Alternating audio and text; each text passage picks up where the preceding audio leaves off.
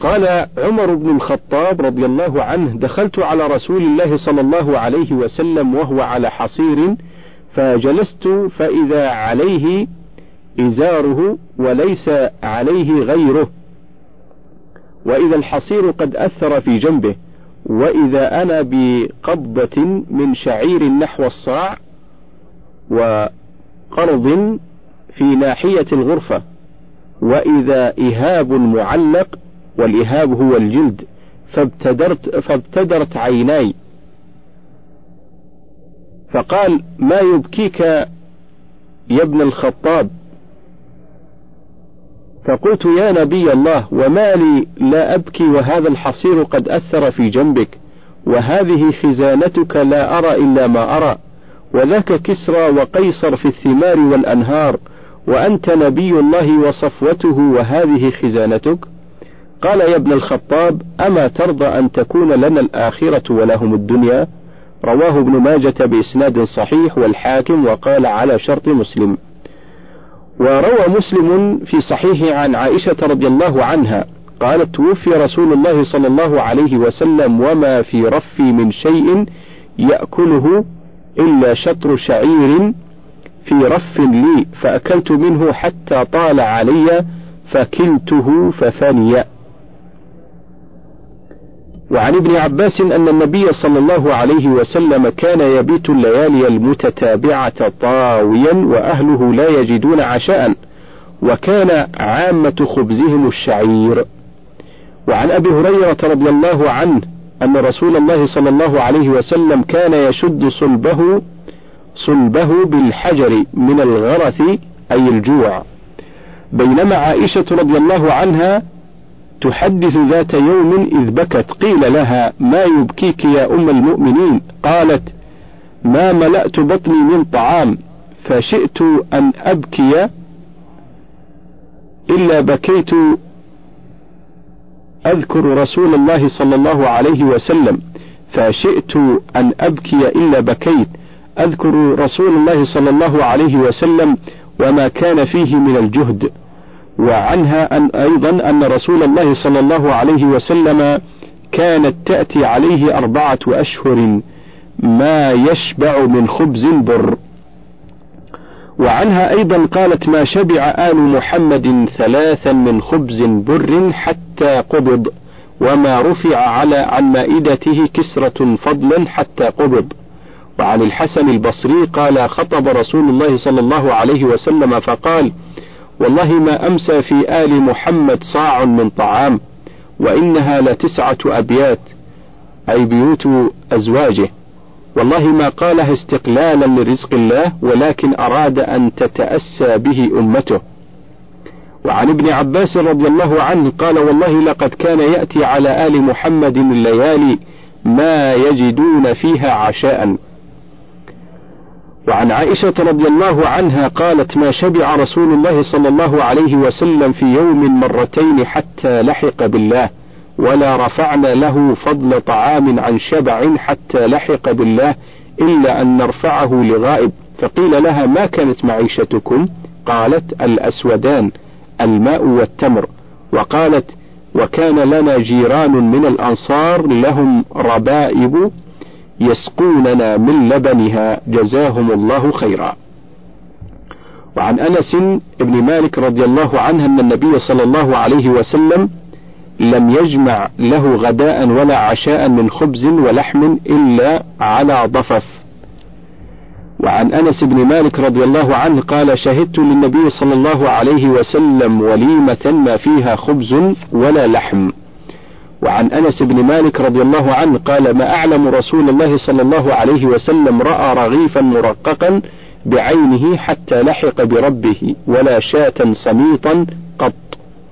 عن عائشة رضي الله عنها قالت ما اجتمع في بطن النبي صلى الله عليه وسلم طعامان في يوم قط إن أكل لحما لم يزد عليه وإن كان تمرا لم يزد عليه وإن أكل خبزا لم يزد عليه وكان رجلا مسق مسقاما وكانت العرب تنعت له فيتداوى بما تنعت بما تنعت له العرب.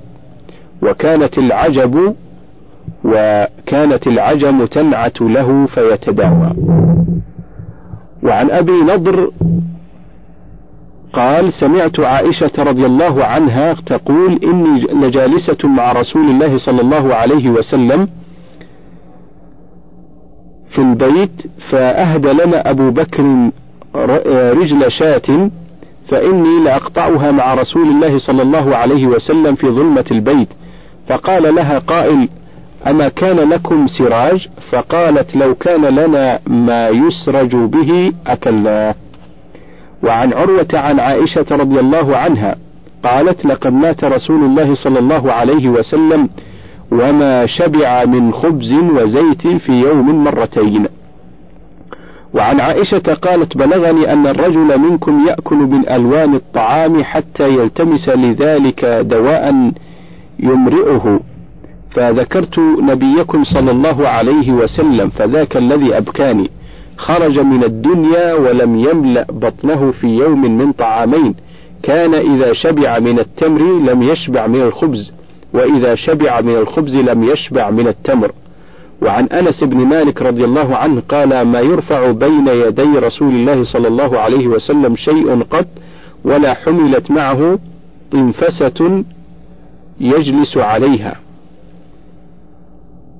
أخبرني الأعرج عن أبي هريرة أن النبي صلى الله عليه وسلم كان يجوع. قلت لأبي هريرة وكيف ذلك الجوع؟ قال لكثرة من يغشاه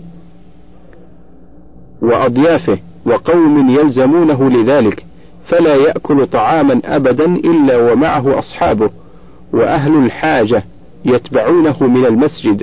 فلما فتح الله خيبر اتسع الناس بعض الاتساع وفي الأمر بعد آه بعد ضيق والمعاش شديد وفي الأمر بعد ضيق والمعاش شديد. هي بلاد ظلف لا زرع فيها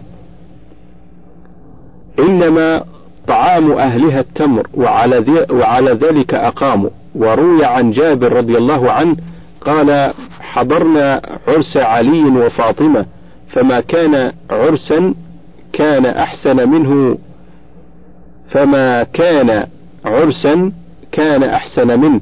حشونا الفراش يعني من الليف. وأوتينا بتمر وزيت فأكلنا وكان فراشها ليلة عرسها إهاب كبش. رواه البزار والإهاب هو الجلد. وعن عامر الشعبي قال قال علي رضي الله عنه لقد تزوجت فاطمة وما لها ولي فراش غير جلد, جلد كبش ننام في عليه بالليل ونعلف عليه الناضح بالنهار وما لي ولها خادم غيرها. وعن علي رضي الله عنه أن رسول الله صلى الله عليه وسلم لما زوجه فاطمة بعث معها بخميلة ووسادة أدم. حشوها ليف ورحيين وسقاء وجرتين. فقال علي لفاطمة ذات يوم والله سنوت حتى اشتكيت صدري المعنى تعبت من إخراج الماء من البئر وقد جاء الله بسبي وقد جاء الله بسبي فاذهبي فاستخدميه أي اطلبي منه خادما. فقالت وأنا والله لقد طحنت حتى مجلت يدي من العمل فأتت إلى النبي صلى الله عليه وسلم فقال ما جاء بك وما حاجتك أي بني؟ قالت فقال ما جاء بك وما حاجتك أي بني؟ فقالت جئت لأسلم عليك واستحيت أن تسأله فرجعت فقال علي فقال علي ما فعلت؟ قالت استحيت أن أسأله فأتياه جميعا. فقال علي يا رسول الله والله لقد سنوت حتى اشتكيت صدري. وقالت فاطمة لقد طحنت حتى مجلت يدي وقد جاءك الله عز وجل بسبي واسعة فاخدمنا. فقال والله لا أعطيكما وأدع أهل الصفة. تطوي بطونهم لا أجد ما أنفق عليهم ولكني أبيعهم وأنفق عليهم. فرجع وأتاهما النبي صلى الله عليه وسلم وقد دخل في قطيفتيهما. إذا غطيا رؤوسهما تكشفت أقدامهما. وإذا غطيا أقدامهما تكشفت رؤوسهما فثار فقال مكانكما. ثم قال ألا أخبركما بخير مما سألتماني؟ قال بلى. قال كلمات علمنيهن جبريل تسبحان في دبر كل صلاة عشرا وتحمدان عشرا وتكبران عشرا. وإذا أويتما إلى فراشكما فسبحا ثلاثا وثلاثين واحمدا ثلاثا وثلاثين وكبر أربعا وثلاثين. قال فوالله ما تركتهن منذ علمنيهن. قال فوالله ما تركتهن منذ علمنيهن رسول الله صلى الله عليه وسلم. وعن بريدة قال سمع النبي صلى الله عليه وسلم رجلا يقول اللهم إني أسألك بأني أشهد أنك أنت الله. لا إله إلا أنت الأحد الصمد الذي لم يلد ولم يولد ولم يكن له كفوا أحد.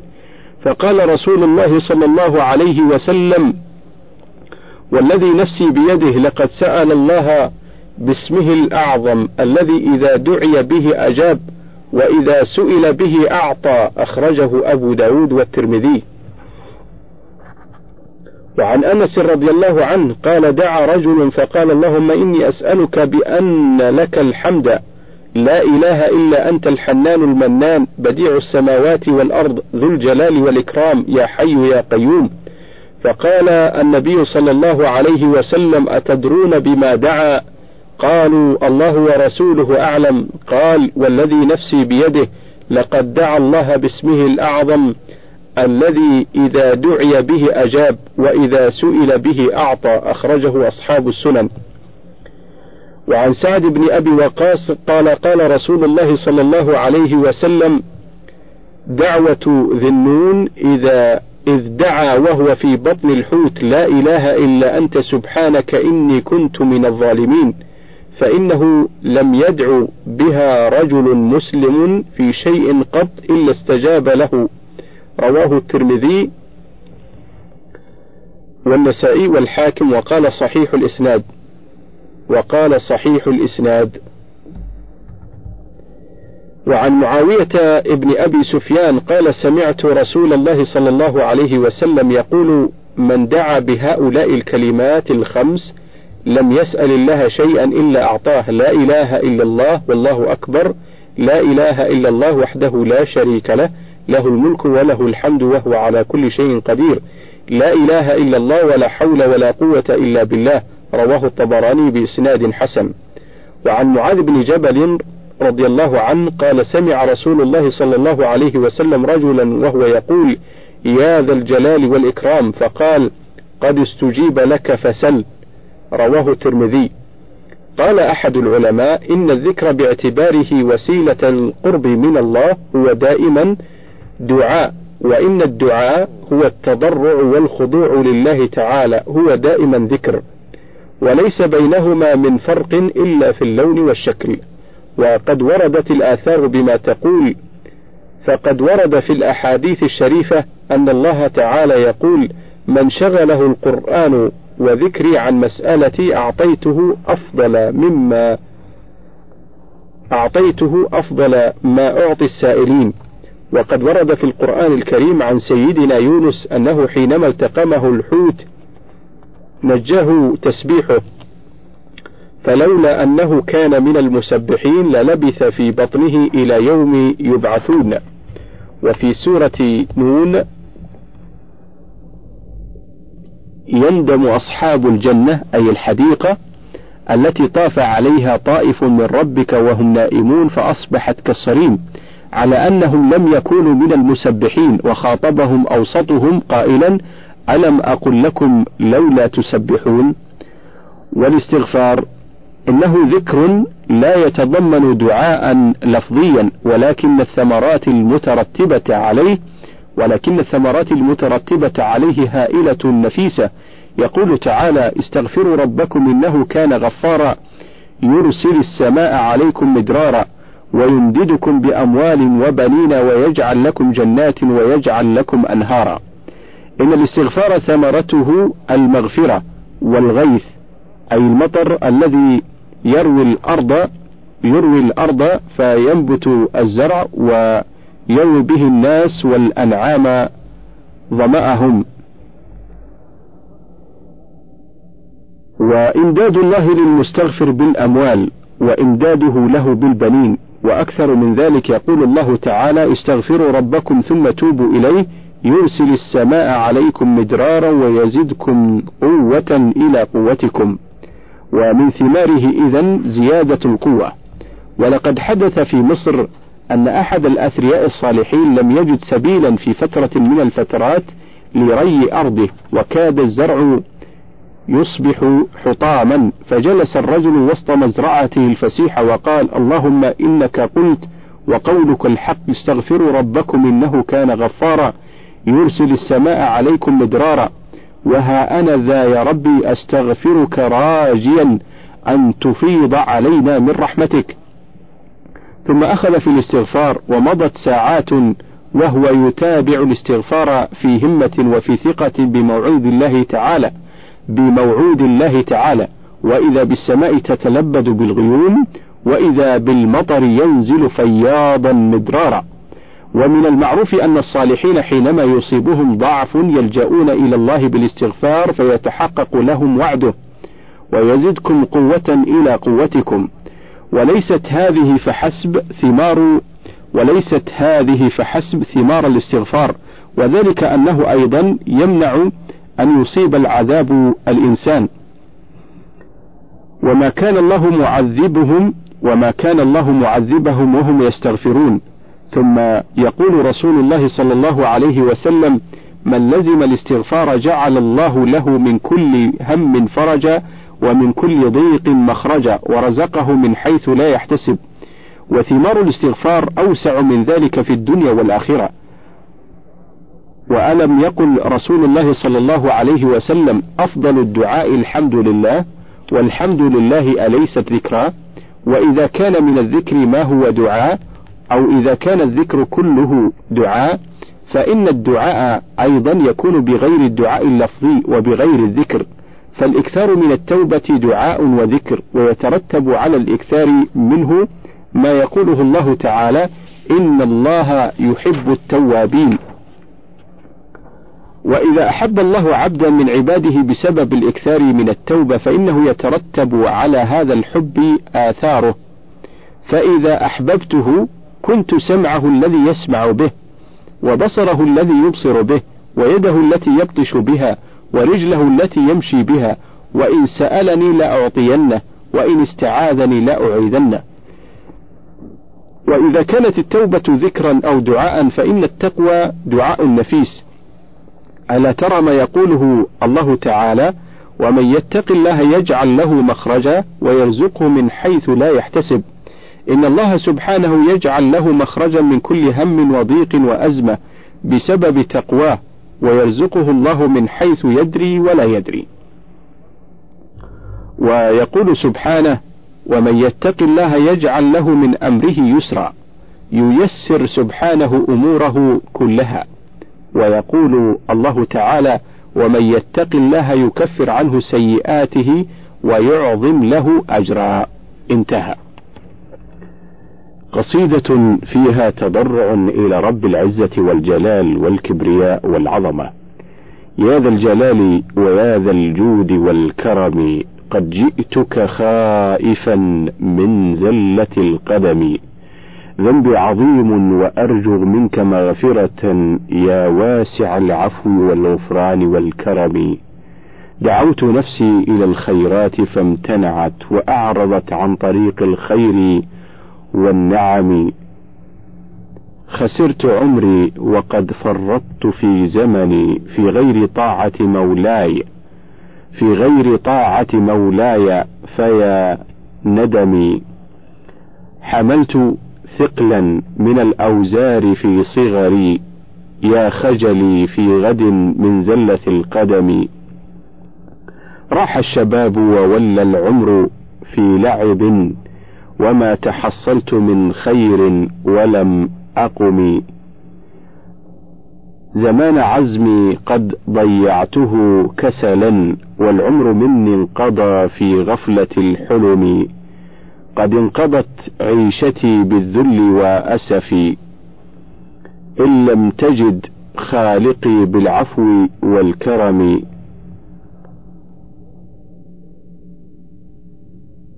قد انقضت عيشتي بالذل وأسفي إن لم تجد خالقي بالعفو والكرم. ذي حالتي وانكساري لا تخيبني. إذا وقعت ذليلا حافي القدم.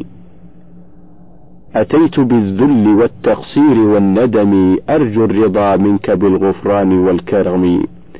سار المجدون في الخيرات واجتهدوا يا فوزهم.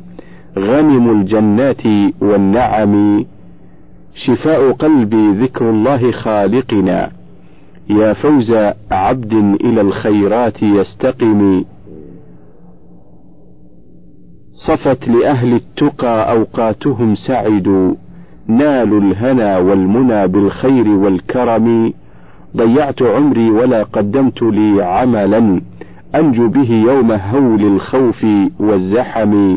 طوبى لعبد أطاع الله خالقه وقام جنح الدجى بالدمع منسجم.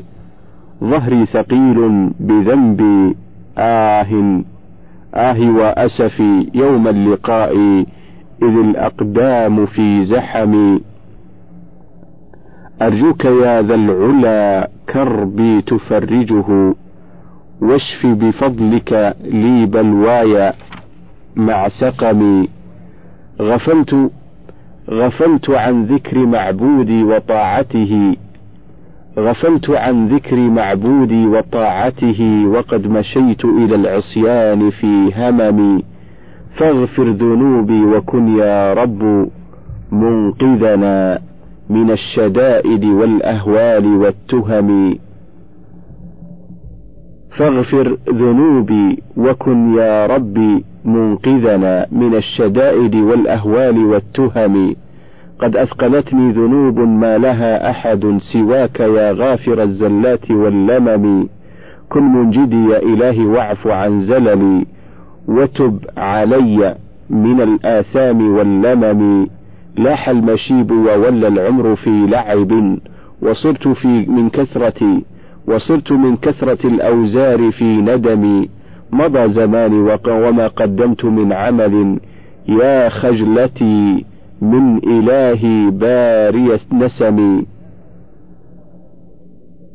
نامت عيوني وأهل الخير قد سهروا أجفانهم في ظلام الليل لم, تت لم تنم قاموا إلى ذكر مولاهم فقربهم وخصهم بالرضا والفضل والكرم.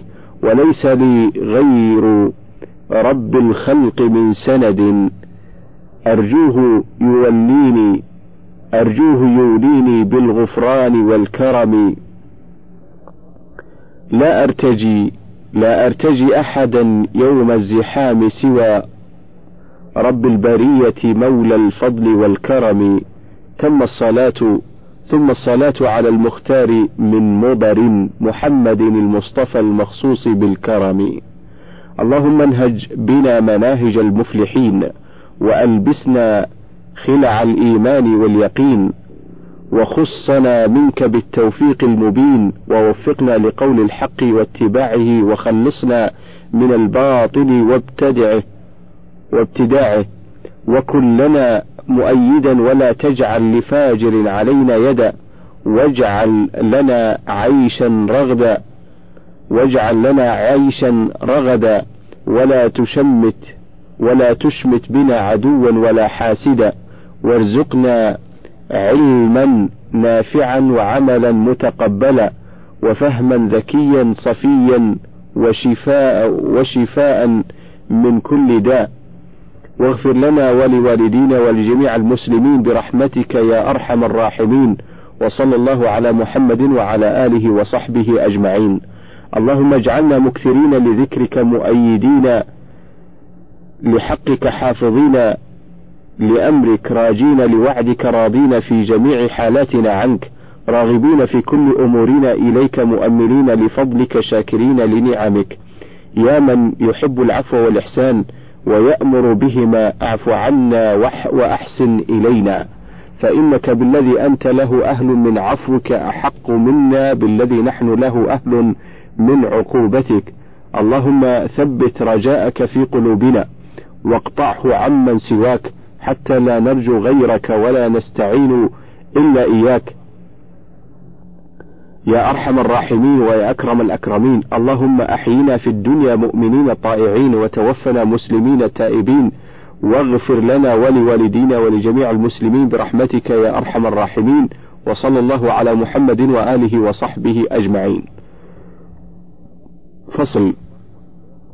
اعلم وفقنا الله وإياك وجميع المسلمين لما يحبه ويرضاه أن السلام تحية المؤمنين وشعار الموحدين وداعية للإخاء والألفة والمحبة بين إخوانهم المسلمين. والسلام تحية مباركة وصيغة طيبة كما ذكر الله سبحانه في كتابه الكريم. قال الله تعالى فإذا دخلتم بيوتا فسلموا على أنفسكم تحية من عند الله مباركة طيبة. وقال تعالى يا أيها الذين آمنوا لا تدخلوا بيوتا غير بيوتكم حتى تستأنسوا حتى تستأنسوا وتسلموا على أهلها. والسلام كما أخبر الله تحية أهل الجنة في دار النعيم. قال تعالى تحيتهم فيها سلام. وابتداء السلام سنة مستحبة وليس بواجب. وهو سنة كفاية. فإن كان المسلم جماعة فإن كان المسلم جماعة كفى عنهم واحد يسلم ولو سلموا كلهم كان أفضل.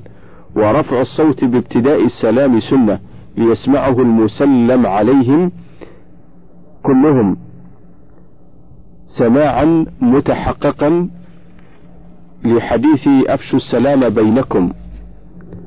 وإن سلم على أيقاظ ونيام أو سلم على من لا يعلم هل هم أيقاظ أو نيام خفض صوته بحيث يسمع الأيقاظ ولا يوقظ النيام. ولو سلم على إنسان ثم لقيه على قرب ولو سلم على إنسان ثم لقيه على قرب سنة أن يسلم عليه ثانيا وثالثا وأكثر.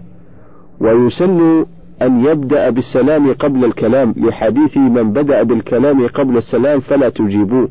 فينبغي لك أيها الأخ أن تنصح كل من ابتدأك بغير سلام وتعلمه وتعلمه بالحديث أو وتعلمه بالحديث خصوصا المكلمين لك بالتليفون بقولهم ألو ولا يترك السلام إذا كان يغلب على ظنه أنه لا يرد عليه. وإن دخل على جماعة فيهم علماء سلم أولا على الجميع ثم سلم على العلماء سلاما ثانيا تمييزا لمرتبتهم وكذا لو كان فيهم عالم واحد خصه بالسلام ثانيا.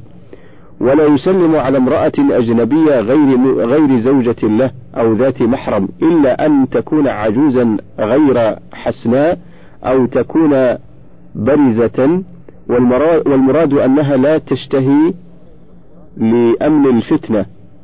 والمراد أنها لا تشتهى لأمن الفتنة ويكره السلام على ويكره السلام في الحمام ويكره السلام على من يأكل وعلى من يقاتل لاشتغاله.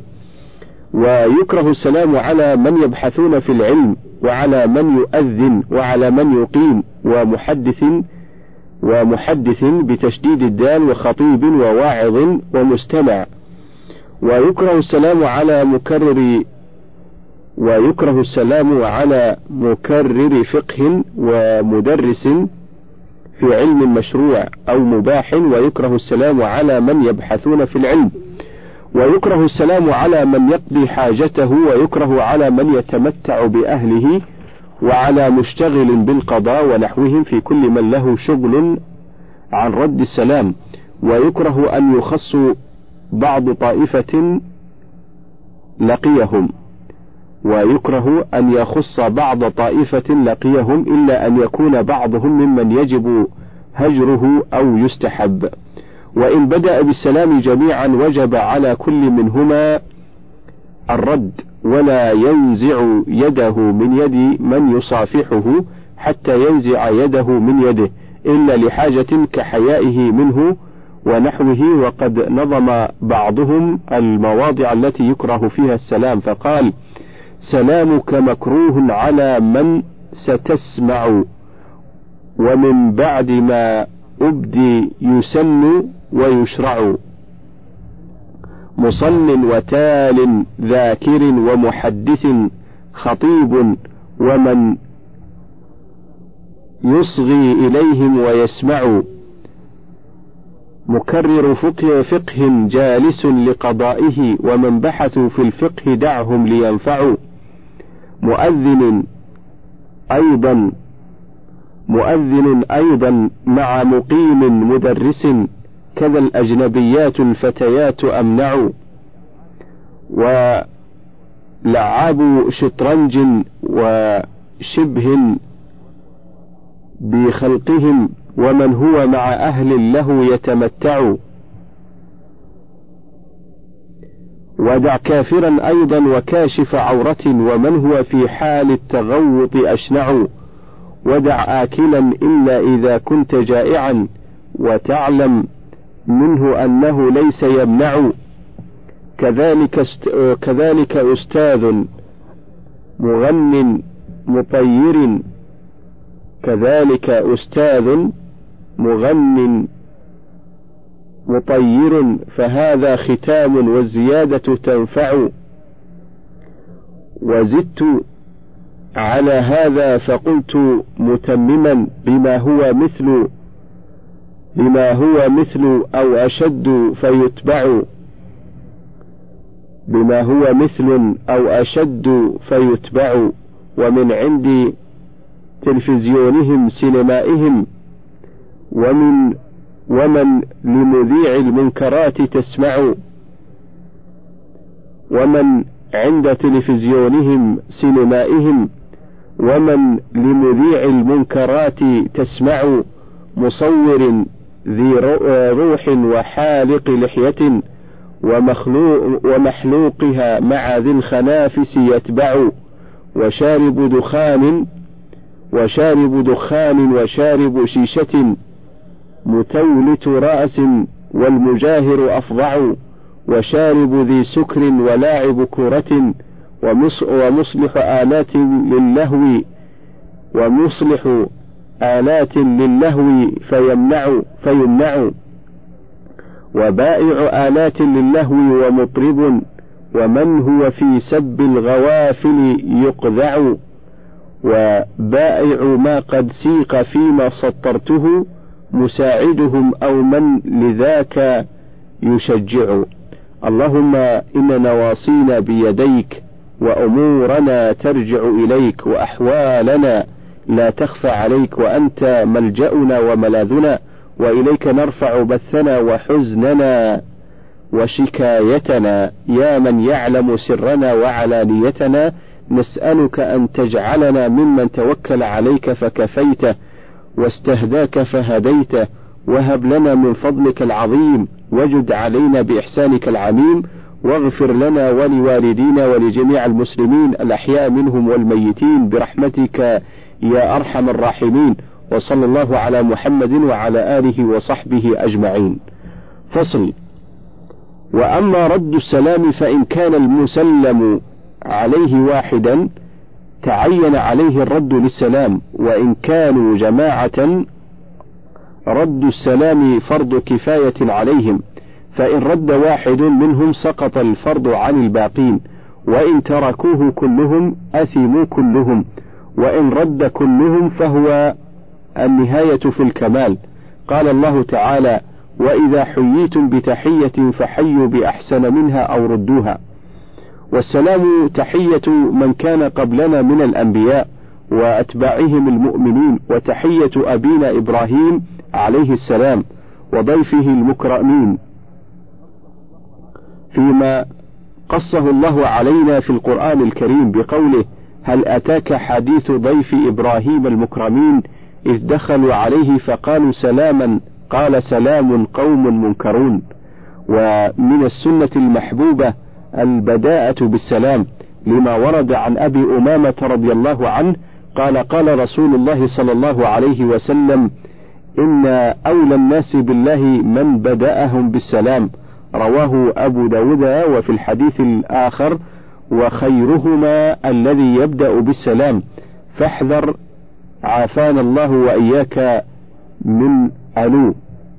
ويستحب أن يسلم على عند الانصراف. ويستحب أن يسلم عند الانصراف من المجلس. لما ورد عن أبي هريرة رضي الله عنه قال قال رسول الله صلى الله عليه وسلم إذا انتهى أحدكم إلى المجلس فليسلم.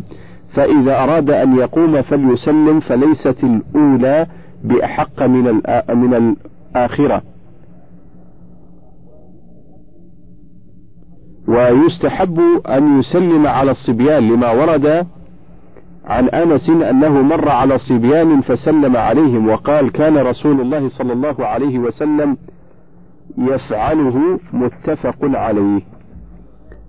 سابق الناس بالسلام ففي ذاك إذا ما اعتبرت إذا ما اعتبرت خمس خصال.